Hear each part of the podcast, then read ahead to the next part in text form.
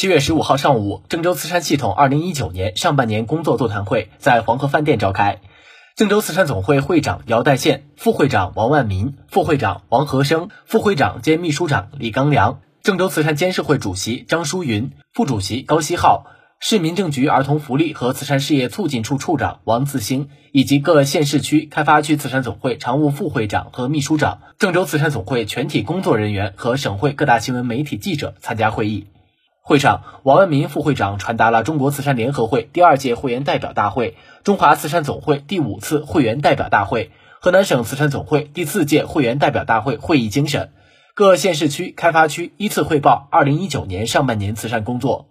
最后，郑州慈善总会会长姚代宪在讲话中肯定了各县市区半年来在推进和发展慈善事业中所做出的努力和取得的突出成绩。姚会长表示，本次会议既是上半年工作的总结会，也是慈善工作的经验交流会，更是下半年圆满完成工作的动员会。下半年，全市慈善系统要认真学习贯彻中慈联、中华慈善总会、省慈善总会的会议精神，增强担当作为的使命感和责任感，对照理事会年初部署，进一步明确五年目标和今年任务，快速推进五年目标完成，以主体教育和党的建设为重点，进一步加强慈善机构和队伍建设。总的要求是要以迎接和庆祝建国七十周年为重心，以开展不忘初心、牢记使命主题教育为保证，以纪念中华慈善日和第十二个郑州慈善日为契机，坚持业务发展和严管队伍一起抓，坚持物质慈善和精神慈善一起抓，直接慈善和间接慈善一起抓，项目运作和监督一起抓，